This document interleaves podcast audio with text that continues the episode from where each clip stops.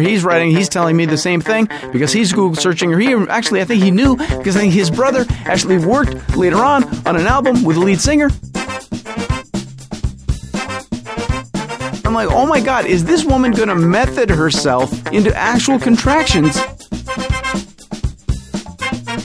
And to you, it may not be that great a song. It doesn't really matter. The point is, it's that song. For me, it's that song. For you, it's a different song. For me, it's that song. And there it is if she starts actually going into labor, to what am I doing? The studio is a mess. Uh, Hudson was in here, my son. You know, I have a 10 year old son. My name is Dan Klass, uh, and I sit in my garage and I make these recordings, and I have a 10 year old son. I'm a stay at home dad uh, for the most part. I, I, used to try to be an actor and a comedian, and then, uh, you know, my wife got pregnant, and I just, you know, and then 10 years happened.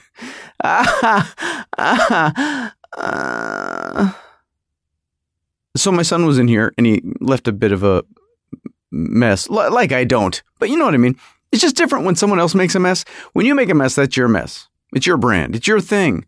You were in the middle of something and then you had to walk away, and that's fine. But when someone else makes a mess, especially in something that you consider quote unquote your space, ah.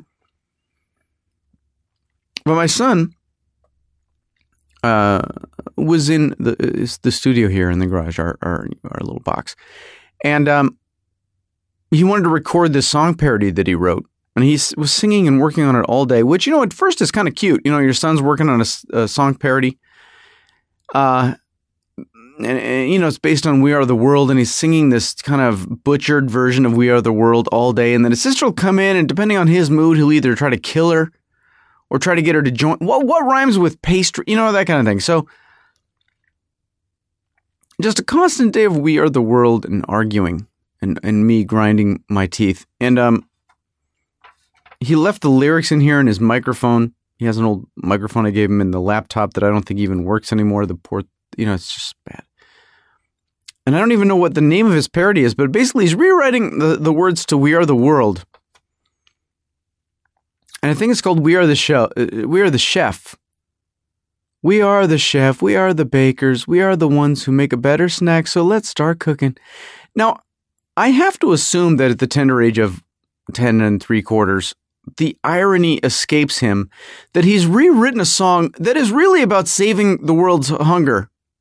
You know, it's a starvation song, and he's turned it into one about uh, baking up some snacks. Or who knows? Maybe my son already is working at such a high, high level of uh, comedic si- uh, satire that I didn't even realize till this moment that he's actually a genius. Right? Is it just an inane song parody, or is he the new Twain? I have no, I have no idea. I have no way of knowing.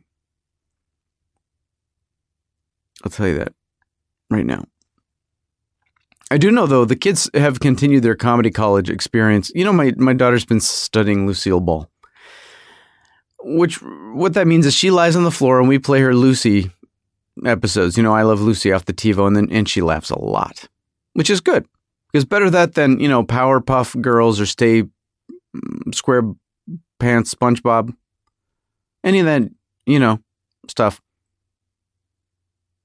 And then so I guess because Harpo Marx was on I Love Lucy somehow that came up when we live in the you know the culture now which is fabulous that you know on a whim you know oh yeah Harpo was once on Lucy. Remember that guy Harpo? You don't know who I mean oh here it is boop, boop, boop, on YouTube and the next thing you know you're watching a Lucy clip a randomly selected Lucy clip on your phone. Sitting at the dining room table it's uh, amazing. So uh I checked the Netflix instant watching instant thing, and uh, Duck Soup is on there. So they watched, the kids watched Duck Soup, the Marx Brothers movie, this weekend, and uh, they loved it quite a bit. Harpo is still the favorite in the family. When the TiVo crashed there for a couple minutes, they watched Victor Borga.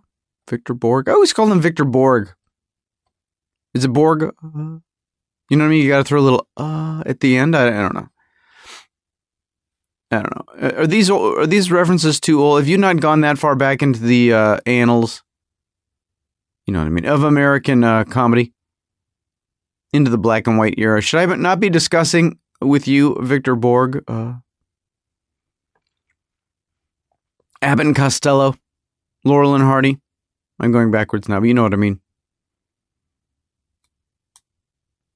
Do you consider old American comedy uh, episodes of Seinfeld? Is that what's happening here? Anyway, um, I thought I would. I'll, I'll, just tell you this because it's just uh, you know whatever. So, uh, when I was in high school, I, th- I, think it was when I was still in high school, maybe a little bit after. When I, when I, well, oh, let, us back up. Okay, when I was in high school, let me let me let, let, let's be honest. I really liked the ladies, and um, intellectual pursuits were not high on my list of priorities. Basically, I liked the ladies, uh, the music, uh, driving around, and uh, doing plays. You know, hanging around in the school theater with my play chums and uh, my art classes, I guess. So and hanging around with musicians. Because I had all these musician friends. So I got musician friends. I got my arts, uh, my uh, theater friends. You know what I mean?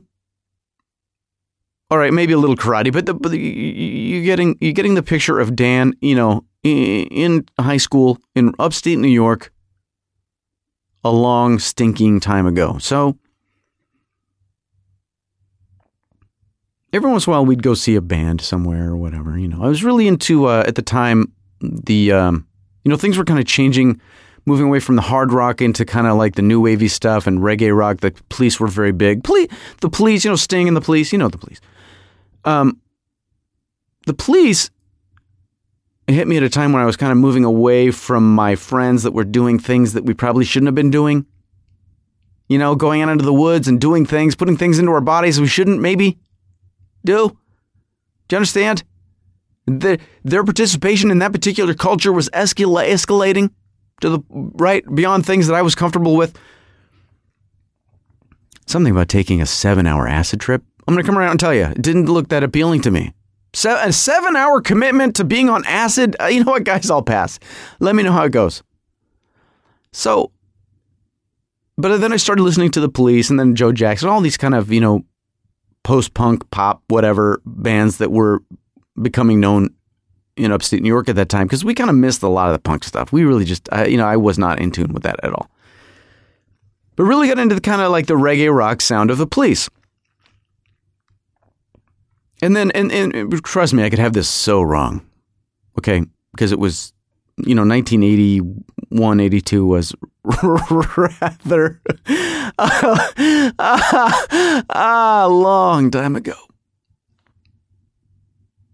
But as I remember it, so my, my friend Timmy B, yo, my friend Timmy B, who is still uh, to this day one of my best friends and the greatest guy. Uh, Timmy, so Timmy comes to comes to me and says, um, and again, this is how I remember it. God only knows. what.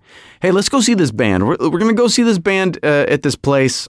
They're kind of like the police, but they're a local band, and, and I hear they're awesome. And maybe he'd even already seen them before. And um, let's go. I think they're opening up for uh, this other big reggae band in town. Maybe that's what it was. We actually went to go see uh, the other band. I can't. I, what's their name? I can't even think of their name now. But there was this big local reggae band that was doing, you know, like, did your town? Well, yeah, if you're young, your town didn't do this because you didn't make albums.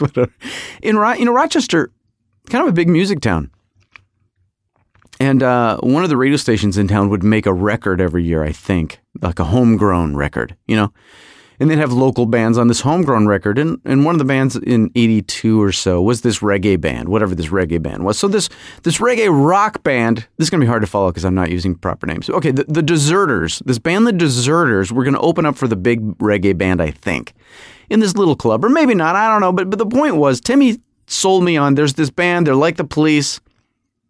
Come see them. Let's go. We'll go. Let's go. We went. And uh, they were the, so the deserters. So we go into this club.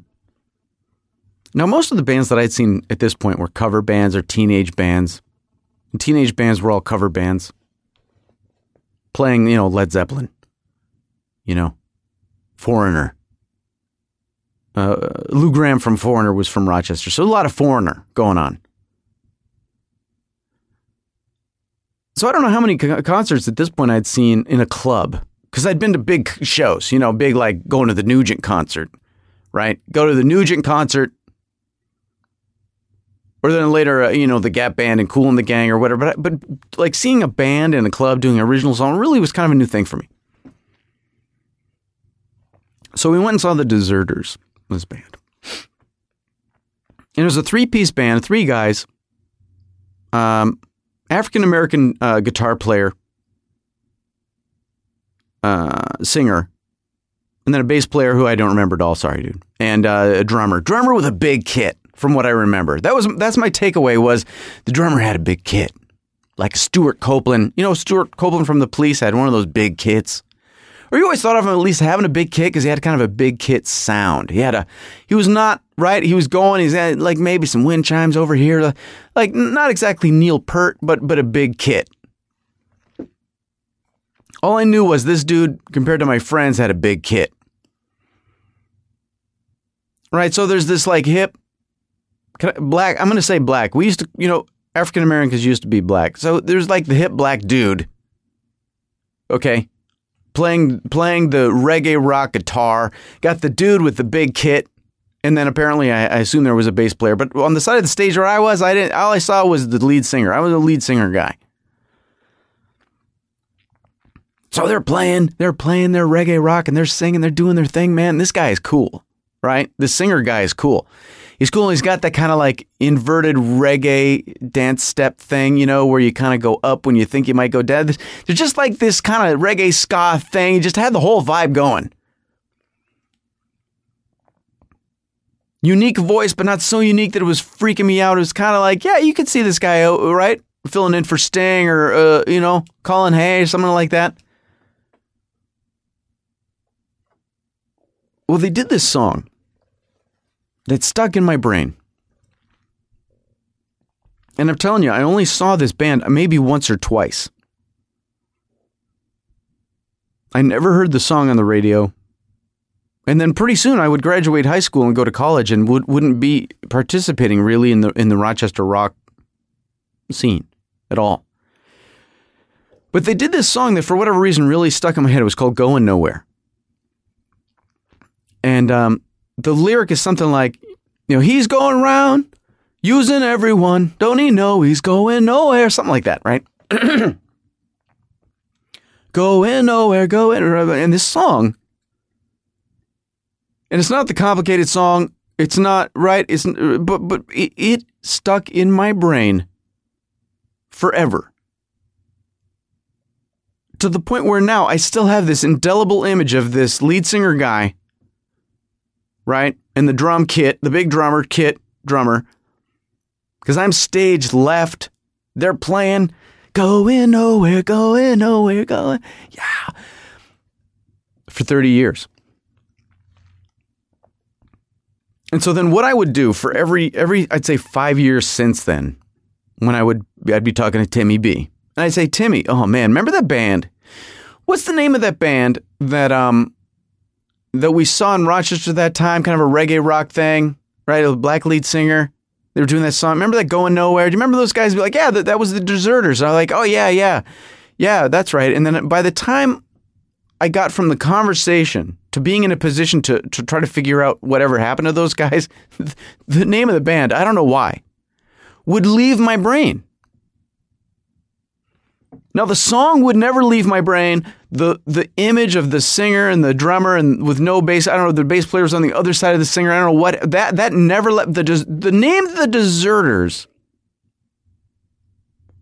was it's apparently stored in some part of my brain that I damaged before I left those other dudes and started listening to the police.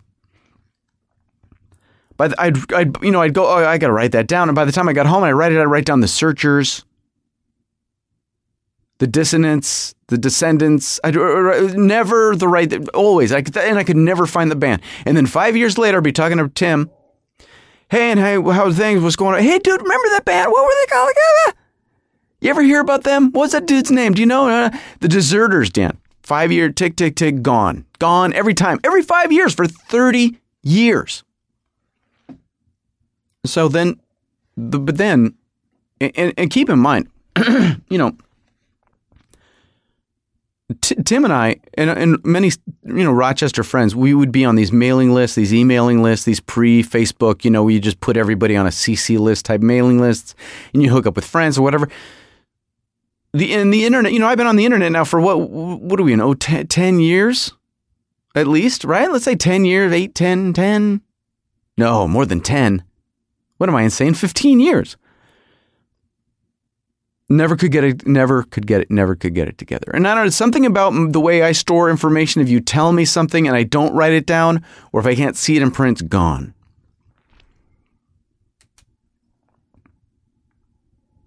So weird kind of a weird chain of whatever is um there's this band vampire weekend that uh, that we really enjoy here at the house okay? You know vampire weekend they're from Columbia University, I think. These kind of uh, upper middle class uh, white dudes from uh, the East, and they sing these little songs. They kind of, you know, maybe a little '80s ish, maybe not, kind of uh, worldish, you know. I dig them. Like I always feel like if my, you know, if my life story was filmed by, uh, you know, Wes Anderson, that would be on the soundtrack. Would be some Vampire Weekend, you know. And Hudson, my son, he's really into them. So their new album came out a couple days ago. And uh, we've been anticipating it for quite some time. And I made some comment on Facebook or whatever, you know, uh, that uh, eh, Hudson and I were listening to the album before it came out, but on their website, on the Vampire Weekend website. And, um, you know, a friend chimed in and said, oh, blah, blah, you know, whatever, what else are you listening to or whatever. And then, and then my friend Tommy from high school, from Rochester, right? Tommy he says something like, "Hey, uh, you know, what was that band you you guys were listening to uh, back in the? That reggae rock band? Oh yeah, the Police." They're, and he was kind of complimenting my. I've always tried to be a little on top of things, which I'm really not. But but every once in a while, I'll have a name for of a band that maybe uh, the person next to me doesn't have, and then they'll have a couple. You know, they'll have like 14 that I've never heard of. But for some reason, right, it always kind of sticks with them that they knew of something. I knew of something they didn't. Know, whatever. So he's kind of like trying to say like, hey Dan, yeah, I remember when you were really into the police before uh, I knew who they were or whatever. Uh, you know, you always had uh, your eye on that kind of thing. And it got me thinking that I, that he was mistaken, and that he was not really thinking about the police. That he was actually maybe thinking about this other band, the band that who, the, the name I can never remember. So I wrote on Facebook to Tommy and Tim and a, my musicianish friends, right, from Rochester. I said, listen, Tommy got me thinking again about this band. I can never remember the name of this band. Timmy B and I saw them a couple times in Rochester. I don't know where. Maybe it was at this Red Creek place that Tommy brought up. But I figure now that, that Facebook is, you know, and Google, I can Google search this band and I got to be able to find something. Because I don't know what it was about this stupid song, this going nowhere song, that it, it must have tapped into something in me. It tapped into the juvenile part. That's what it was. Because it was about a guy that I, I was mistakenly maybe trying to be. You know, you kind of got the sense like he's like this guy is on the move. He's he's kind of messing around with all the chicks, right? You got James Brown on the radio. He's going nowhere.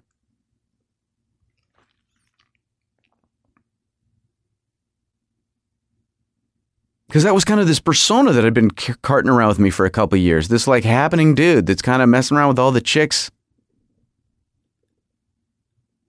Really, actually looking to just have someone fall in love with me, but or getting over something. You know what I mean? Like whenever I was running around, really, I was trying to get over the last big one. And going nowhere.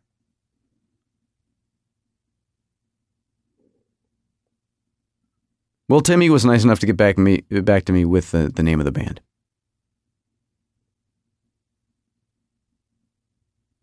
And then I Googled.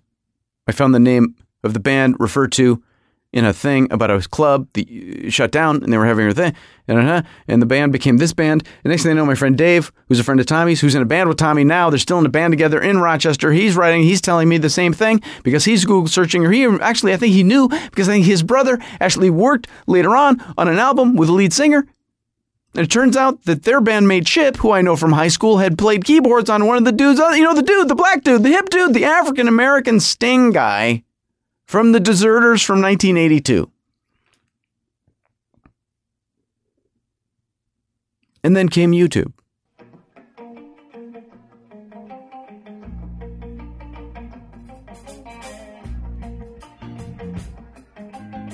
So after 30 years of occasionally having this song, the snippet of this song, this little riff of this simple little reggae rock tune rolling around in my head after 30 years, I'm sitting in front of my computer in my tiny little house in Los Angeles, watching obviously a much older version now of that lead singer sing that song. Yeah, he's a little longer in the tooth, so am I. The song's been slowed down, it's a little more relaxed. But that's the dude. That's my song.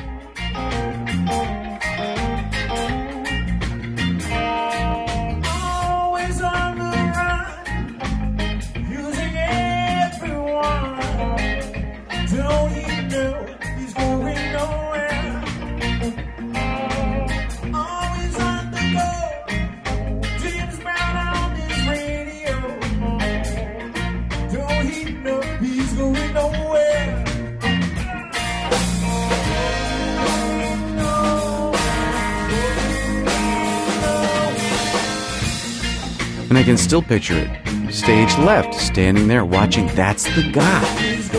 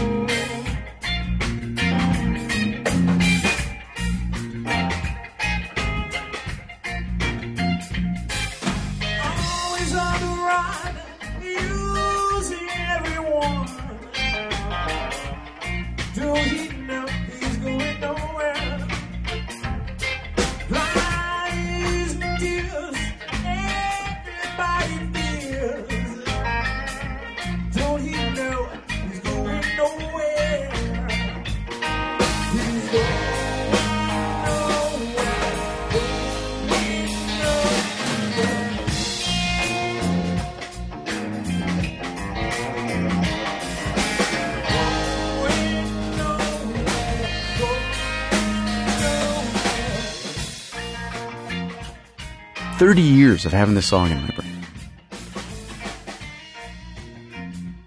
And I'm watching it on YouTube.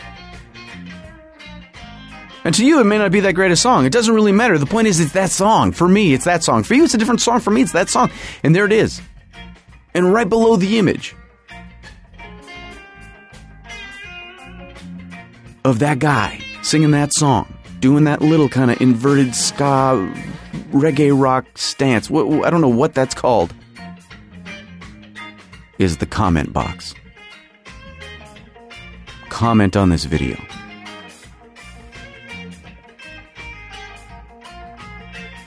Well, I had to write something.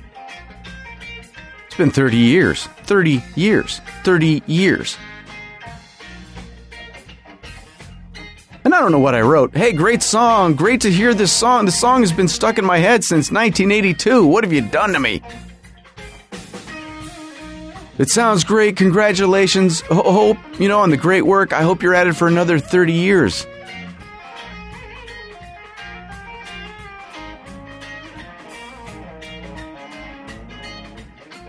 And I send.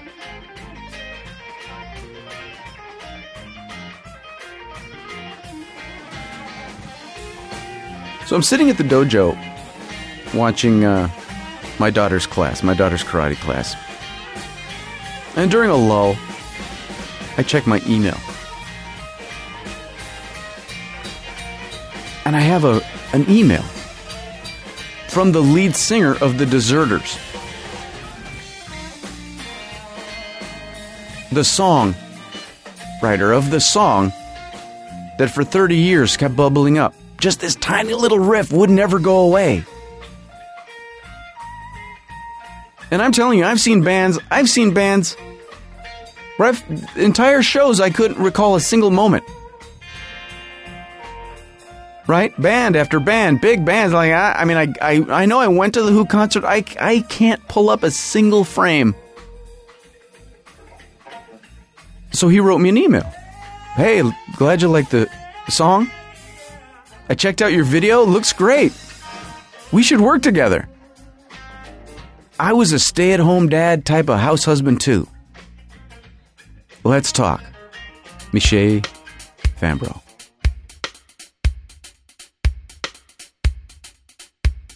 Reach out, my friend. Reach out. It's a small world. And, you know, it's like every once in a while someone will write me and say, hey, Dan, you know, I you probably get this stuff all the time. No, you know, not really. Yeah, maybe huge celebrities, you know, they get so much interaction and mail. Everybody want to shake their hand and pat their back and touch their ass and all that stuff. They, yeah, I'm sure that gets old. You know what? Any anyone uh, lower than say the B list,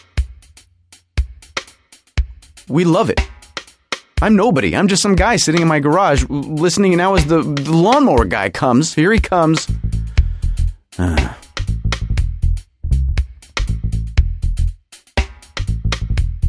Yeah, if there's some singer, some comedian, some actor, some somebody, you know, reach out. Say hello. Tell them you appreciate what they did, what they do, what they continue to do or strive for.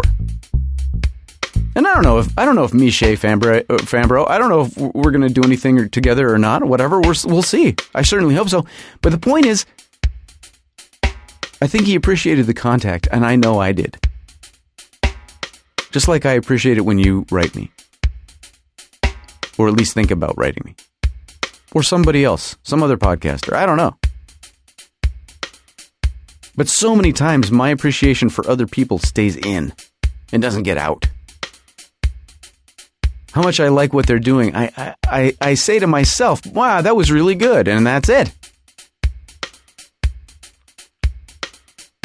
They let it out. And you liked it. So let it out. Let it out.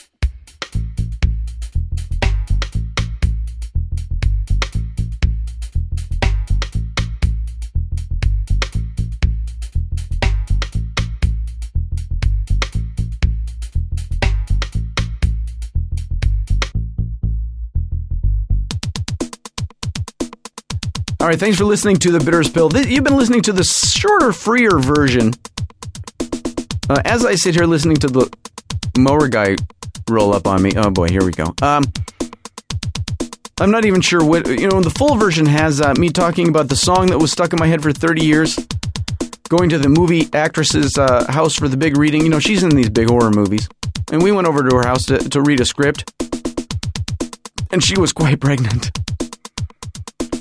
If you're interested in signing up for the premium pill uh, and listening to all the stories, the whole hour or however long these stupid things end up being, go to bitterspill.com and sign up today. It's only four dollars a month, but but if you don't do that, it doesn't matter because I'm glad you're listening, and I thank you very much for for listening, for downloading the Bitters Pill.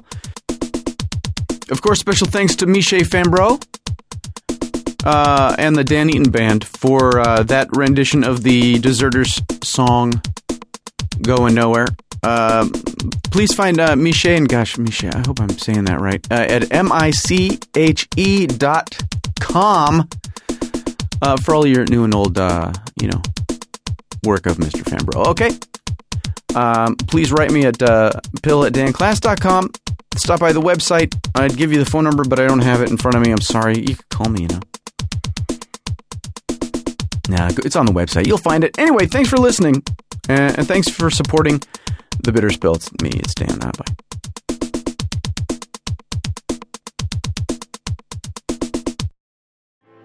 And before we go, I wanted to um, say a few words about something very sad and shocking. Uh, On uh, the 7th, January 7th, I found out that uh, Tee Morris's wife unexpectedly passed away. I don't know much about uh, what has happened. All I know is that uh, that that's the case. And Tee Morris, uh, I don't know if you know who Tee Morris is. If you're any fan or friend of podcasting, Tee Morris um, was one of the first, I'd say, two or three podcasting authors, and has been a mainstay of the podcasting community uh, really since its birth. He was also one of the co-authors of podcast uh, podcasting for dummies, and one of the co-founders of Podiobooks at uh, podiobooks.com. Tee Morris is a fantastic guy. I'd never had the pleasure of meeting his wife, but I know Tee is going through what we can only. Uh, you know, a, a time that we can only begin to imagine how horrible it is for he and his uh, daughter.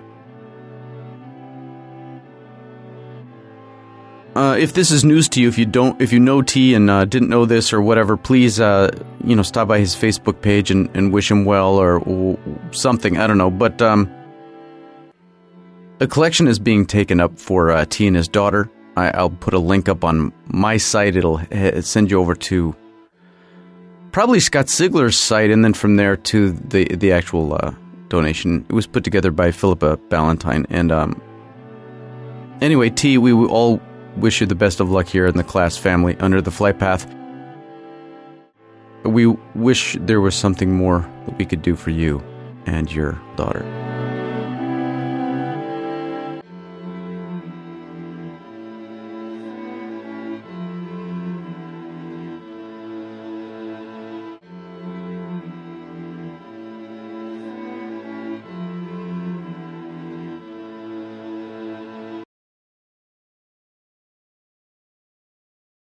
The Bitterest Pill is produced by Jacket Media, jacketmedia.com, makers of fine podcasts since 2004.